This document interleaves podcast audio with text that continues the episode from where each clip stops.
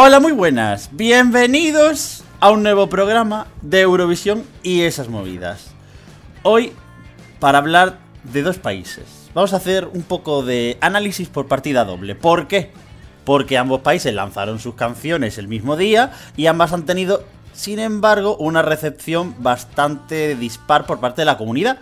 Pero en el grupo de Eurovisión esas movidas, la verdad es que las dos han sido recibidas con muy buen ojo. Hablamos de Países Bajos y de Suiza. Me acompaña Luis Mesa, ¿qué tal? Muy buenas, chicos, ¿qué tal? ¿Vas con un poquito de chocolate encima? Eh, no, ¿por qué? Porque contra, vamos a hablar de cosas de chocolate suizo. Y, en, Ah. y en Países Bajos de otro tipo. Ah, creía que estabas hablando de drogadicción. no, no, eso, no, no. no, eso en Países Bajos. Trabajo luego, no, no. Ah, claro, mejor. Y Dani Fernández, Hola, ¿qué tal? Buenas tardes. ¿cómo estás, hijo ¿Cómo mío? Muy bien, muy bien. Eh, preparando ya el camino por fin a Rotterdam, sabiendo la canción anfitriona. Y Suiza, que vamos a ver eh, cómo la calibramos. Eh, yo sigo apostando más por una que por otra. Además, ya lo sabéis, ya lo hemos hecho oficial. Comenzamos, iniciamos así el camino a Rotterdam. ¿Por qué?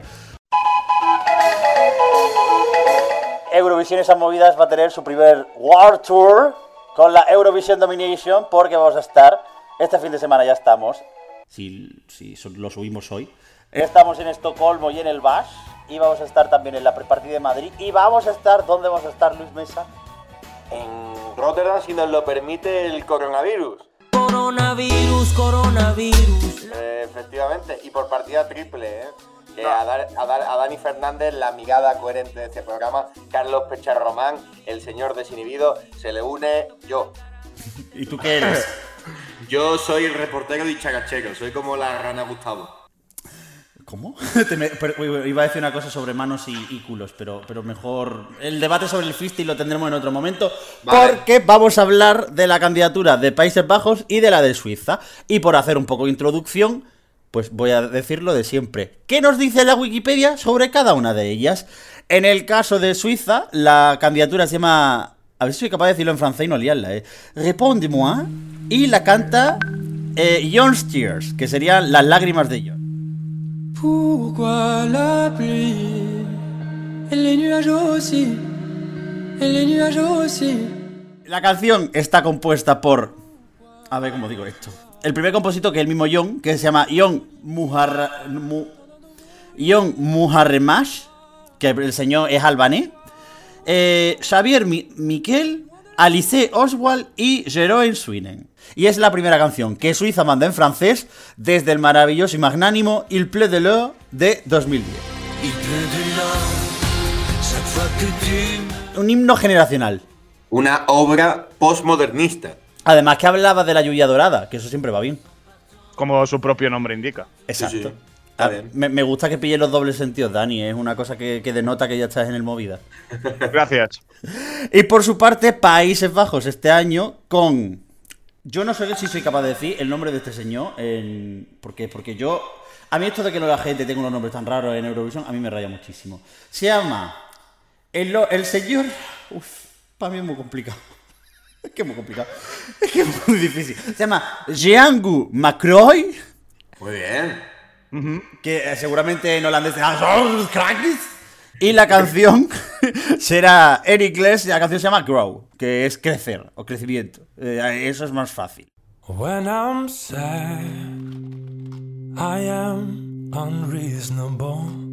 Y la canción está compuesta no lo sé porque intento abrir la página de Netherlands in the Song Contest pero no me, no me deja entonces decid vosotros lo que queráis sobre eso y yo ahora busco en, en Wikipedia Bueno, eh, yo creo que tenemos dos canciones que tenemos varios hilos de, de unión. Me pongo yo abuelo cebolleta. Eh, para empezar, son dos personas que están siendo adoptadas, entre comillas, en su país de adopción, ya que el caso de, de John, ya lo has dicho, es de madre albanesa y de padre kosovar y llega a los 12-13 años, eh, llega a Suiza y allí obtiene la nacionalidad. De hecho, él se da a conocer por la presencia que tiene en el Albania Got Talent, con 10 añitos allí en Albania. Así que los albaneses están muy contentos. He visto club de fans y también, los eh, por supuesto, los kosovares que también están luchando mucho porque están en Eurovisión. Eh, es decir, que es una persona que está un poco de adopción en el, en el país. Y el caso de Jan Kumar Roy es nacido en, Paramaribo, es decir, es una persona de Surinam que vive en Países Bajos de 2014. Así que esa mezcla de sensaciones, esa mezcla de influencias, esa mezcla de toques, nos han dado dos canciones que para mí me parecen las canciones más de culto de lo que llevamos de canciones en el festival. Las canciones de calidad, de mayor calidad musical de las que hemos visto hasta el momento. Sí, antes de que Dani opine, decir que la canción de Países Bajos está compuesta por el propio Jean Macroy y por otro señor que se llama Perquisite. Así, como dato. Seudónimo igual, ¿no? Sí, puede ser. Vamos a ir investigando. Abramos ahora Google. Ah, sí, no, es un artista que se llama Perquisite. Así, que es de Ámsterdam, de Países Bajos. Ajá. Y que tiene 37 años. Nacido el 13 de abril del 82. Gracias, tío.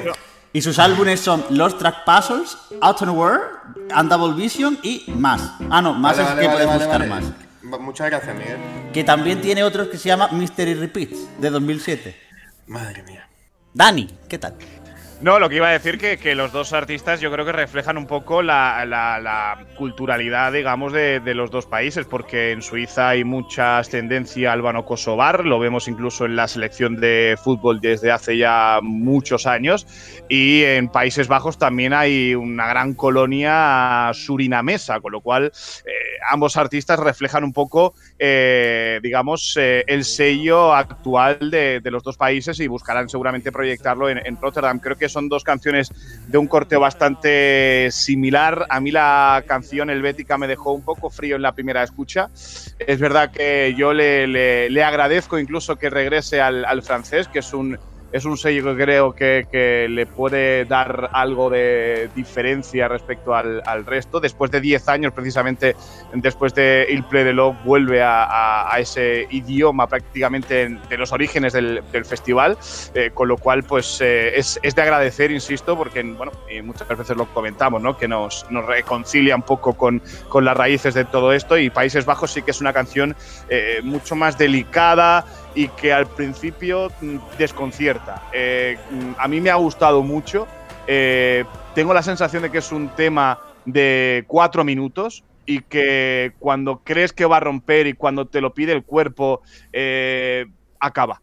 Y te deja mm, una sensación de, frustración, de decir, quiero escuchar más, qué lástima. te da incluso un poco de rabia porque se acabe, pero creo que va a ser un momentazo, ya no solamente por ser el anfitrión, pero también por ser el anfitrión, va a ser un momentazo en directo que, bueno, no me lo quiero perder.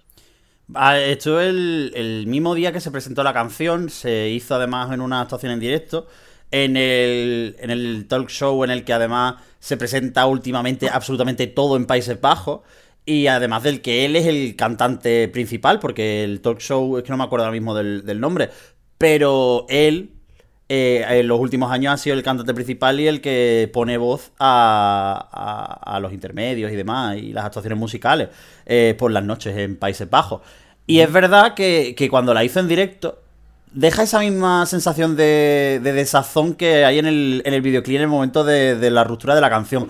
Es una canción con una particularidad muy grande y es algo que no vemos demasiado en Eurovisión, y es que la canción tiene entre 0 y menos 2 instrumentalización hasta la segunda mitad de la canción y además bastante avanzada, no empieza a meter apenas elementos. Y es como que crece, crece, crece, crece, crece. A mí me recuerda quizás en una es como una versión ultra exagerada de lo que era el instrumental del año pasado de Tamara Todesca. ¿Por qué? Porque Tamara Todesca el año pasado es verdad que tenía mucha instrumentalización, pero iba incorporándose todo a medida que avanzaba el tema. En el caso de, de Grow es algo que además combate la tendencia eurovisiva por excelencia, que es meter todos los elementos de la canción en el primer minuto.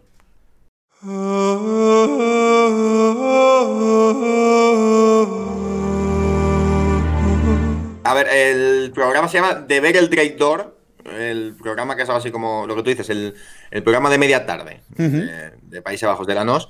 Y a mí me recuerda, salvando las distancias, pero no son tantas las distancias con lo que propone Israel el año pasado con Kobe Marimi. Me explico. Una canción eh, de un artista que tiene una gran potencia de voz, que tiene cierto giro semi-gospel, semi-iglesia, semi-canción emocional. Y una canción que la delegación eh, apuesta por lo más puro posible para ser lo menos llamativo posible y quitarse de hacer un back-to-back que le complique la asistencia. ¿Cuál es el problema? Que la voz de este señor, como interpreta a este tío y lo que puede, lo que se puede vender la canción, porque hasta la entrada de los coros se puede plantar prácticamente solo en el ajoy, sin ningún Mm. ruido, y después la canción creciendo, eh, es que yo esta canción la veo que si está bien interpretada se cuela en el top 5 sin problema. Es que el jugador puede arrasar. Yo creo que, que no habrá término medio con esta canción, es decir, o cae, digamos, como suele pasar con muchas anfitrionas en el bottom, como le pasó incluso a Kobe Marimi, cual tema me parece una maravilla, eh, coro marcial, israelí, todo, todo muy, muy, de, muy de casa, muy propio de, del país hebreo. Eh, o se hace un bottom o se cuela en el top 5 como poco. Por el momento del directo, vamos a ver también en qué momento también cae de la noche el número de, la actuación. Él canta muy bien, creo que va a ser muy emotivo.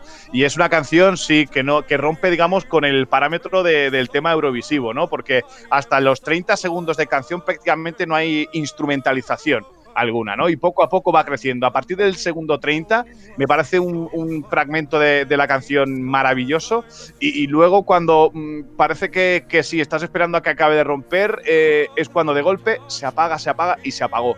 Eh, entonces, eh, yo creo que igual es la vuelta de tuerca a Arcade, a, Da- a Duncan Lawrence, eh, respecto al año pasado, para, digamos, seguir evolucionando. Me parece una propuesta muy delicada, muy, muy firme, muy sólida eh, y que creo que, va a gustar, va a gustar mucho, pero que, va, que no va a tener término medio en, en, directo. Y sí que es verdad que en Eurovisión no se suele ver este tipo de canciones porque todo siempre o suele acabar el prototipo muy arriba, con el puente, con el estribillo al final.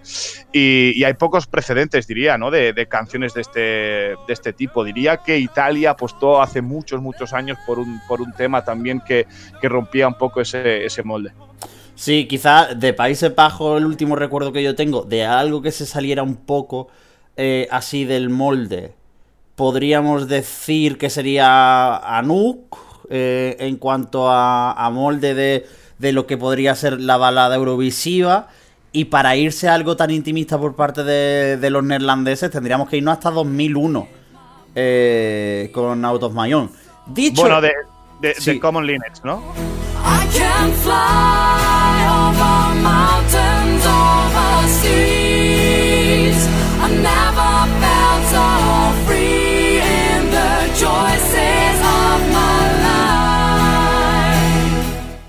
Cier- También, cierto, cierto.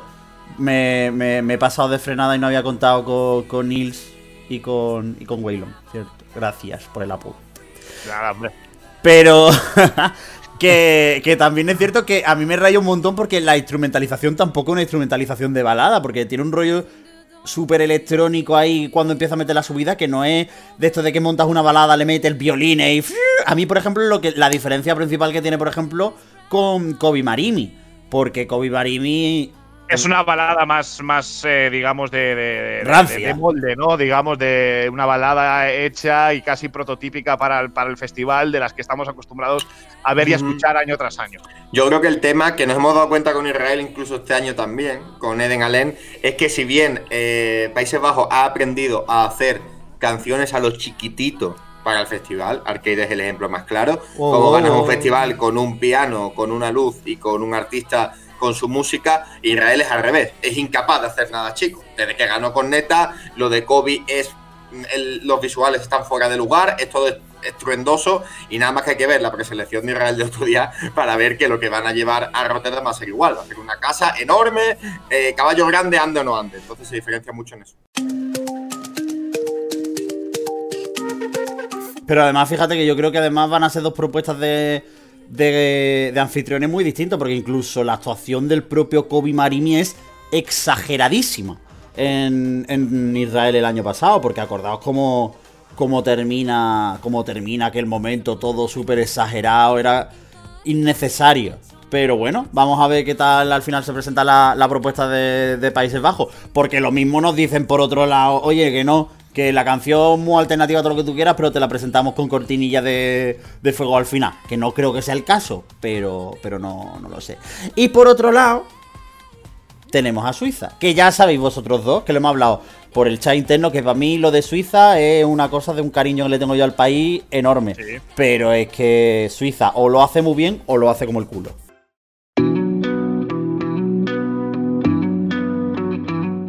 No tiene término medio. No, porque de hecho creo que ha clasificado tan solo en tres veces a la final en los últimos eh, 12 o 13 años, con lo cual, bueno, digamos que también es, es de esos países que va un poco dando tumbos, que el año pasado volvió a clasificarse después de cuatro años sin quedarse en, eh, o quedándose en semifinales. Una propuesta muy llamativa que nos gustó mucho, ese pachangueo que sonaba 2019 y no sonaba 2005, tan, tan de moda en, en la actualidad y que ha dado un cambio, digamos, de, de, mm, tuerca, un cambio de, registro absoluto, ¿no? Con, con, este, con este tema que mm, a mí en la primera escucha, insisto, me, dejó, me dejó un poco frío. Y lo comparo a, a Países Bajos por esa delicadeza, por ese... eh, por esa sutileza a la hora de componerlo y de, y de, proyectarlo en el, en el videoclip, en el, en el estudio. Y, y bueno, mm, creo que es, tan de paladar fino también que mm, entre una u otra, si es que tengo que elegir, que nadie nos obliga a elegir, evidentemente, me quedo con Países Bajos. Pero insisto, yo eh, le agradezco a Suiza que vuelva a apostar por el francés. Yo la he puesto en el top 1 de, de este año y no me escondo. Eh, yo creo que tiene los momentos ahora mismo de la canción. Es la única canción que yo he dicho, uff, pelito de escarpio. ¿Sabes? De decir, Yo eso lo he hecho con Países Bajos. a mí, a mí lle- llega momentos de la canción que aparte es otra canción que también se construye de manera rara porque se cierra la canción, no le pasa como Países Bajos de que se cierra y se acabó, sino que cierra y luego inicia el final de, de la canción, que no es el típico puente en el que de golpe tienes una instrumentalización de base ahí aguantando y demás, sino que acaba la canción y empieza de nuevo. El- con el cierre, no sé, si me, no sé si me explico, es que hay una parte que es casi silencio. Y, y mola, mola mucho. Y es verdad que el hecho de que sea en francés le mete, le mete un punch Y- que a mí me gusta y- de personalidad. Porque, coño, que es Suiza, que Suiza tiene cuatro idiomas oficiales, que tiene el alemán, el francés, el italiano y el romance. Y podrían usar uno de los cuatro y lo han usado por fin. Y no solo eso, sino que la letra eh, deja en vergüenza a la mitad de Europa más escorada a la derecha. Es una canción que habla sin problema de la crisis de los refugiados, de, eh, de la gente que está fuera de su casa, de lo duro que se hace la vida eh, divagando y merodeando por, por medio continente. Es una canción que cuenta. Es una, es una canción que dice y encima tiene el punto a favor de decirlo en francés, que es una lengua que siempre embellece lo que canta. Si eso le une una voz impresionante. En principio, hemos visto audiciones de, de la voz de Francia. El año pasado llegó a las semifinales, precisamente. Yo creo, lo hablaba con Miguel, lo hablaba en el grupo. Es el, el típico perfil que llega a ver un Destinación Eurovisión y hubiese estado allí. Teóricamente, aquí. teóricamente está confirmado por el propio Bruno Berberés. Es decir, que hubiese estado en esa, en esa terna. Y es una canción que tiene mensaje. Que este año, siendo realistas, tenemos buenas canciones, pero aquellas que la letra te diga algo, no muchas.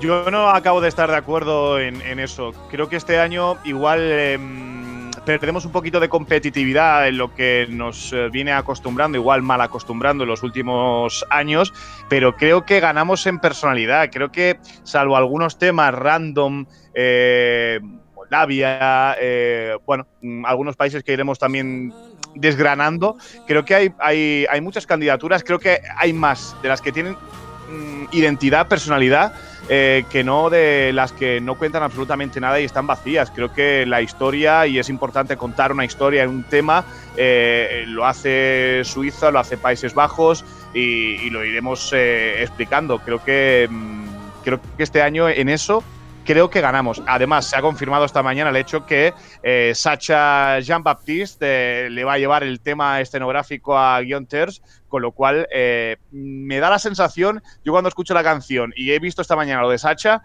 que podemos tener un efecto ahí Christian Kostov.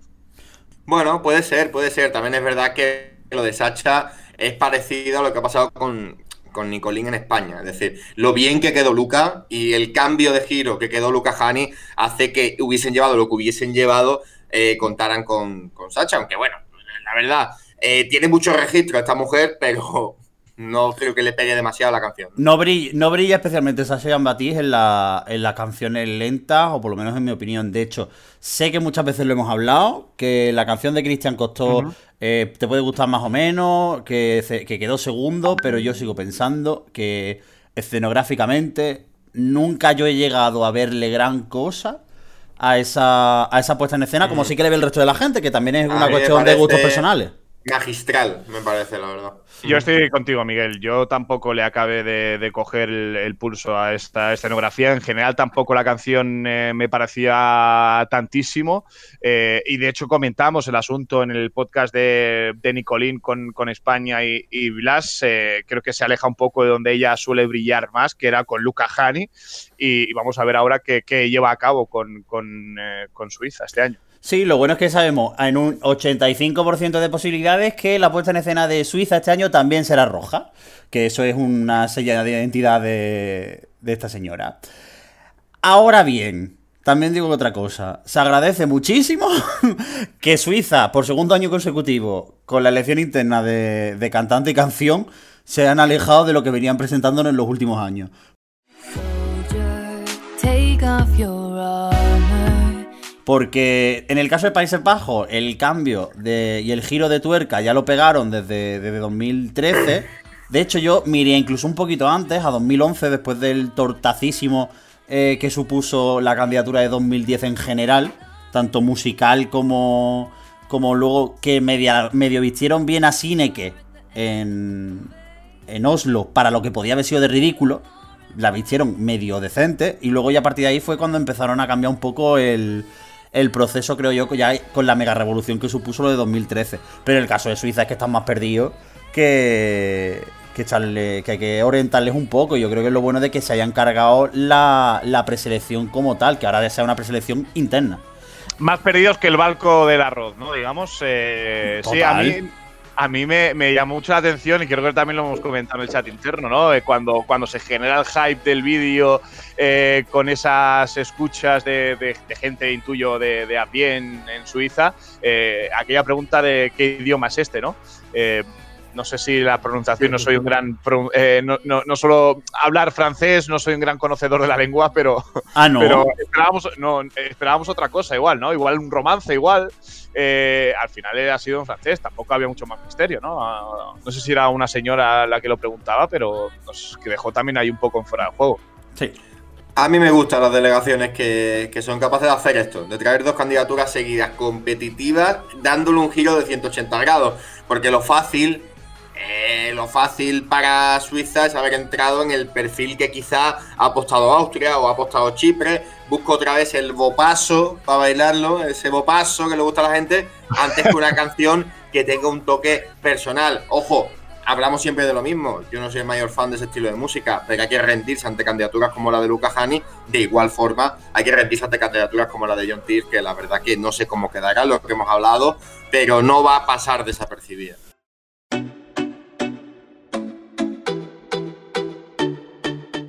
Sí, pero además te, te digo una cosa, que lo que tú- es lo que tú decías, y has dicho el nombre del país justo exacto, que es Chipre.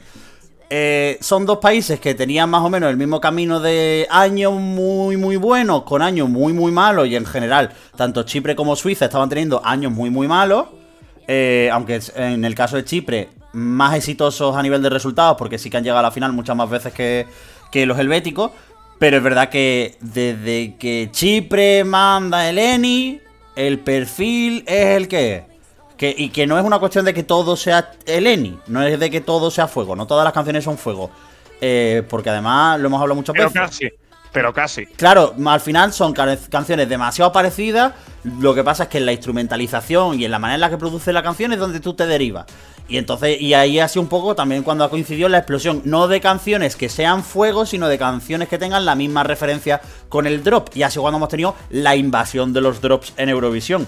Y a- aquí me parece interesante por eso, ¿no? De, de una delegación como la Suiza que podía haber cogido y encasillarse y decir, bueno, si con Luca Hani a tope, al año siguiente, eh, Luco Jono.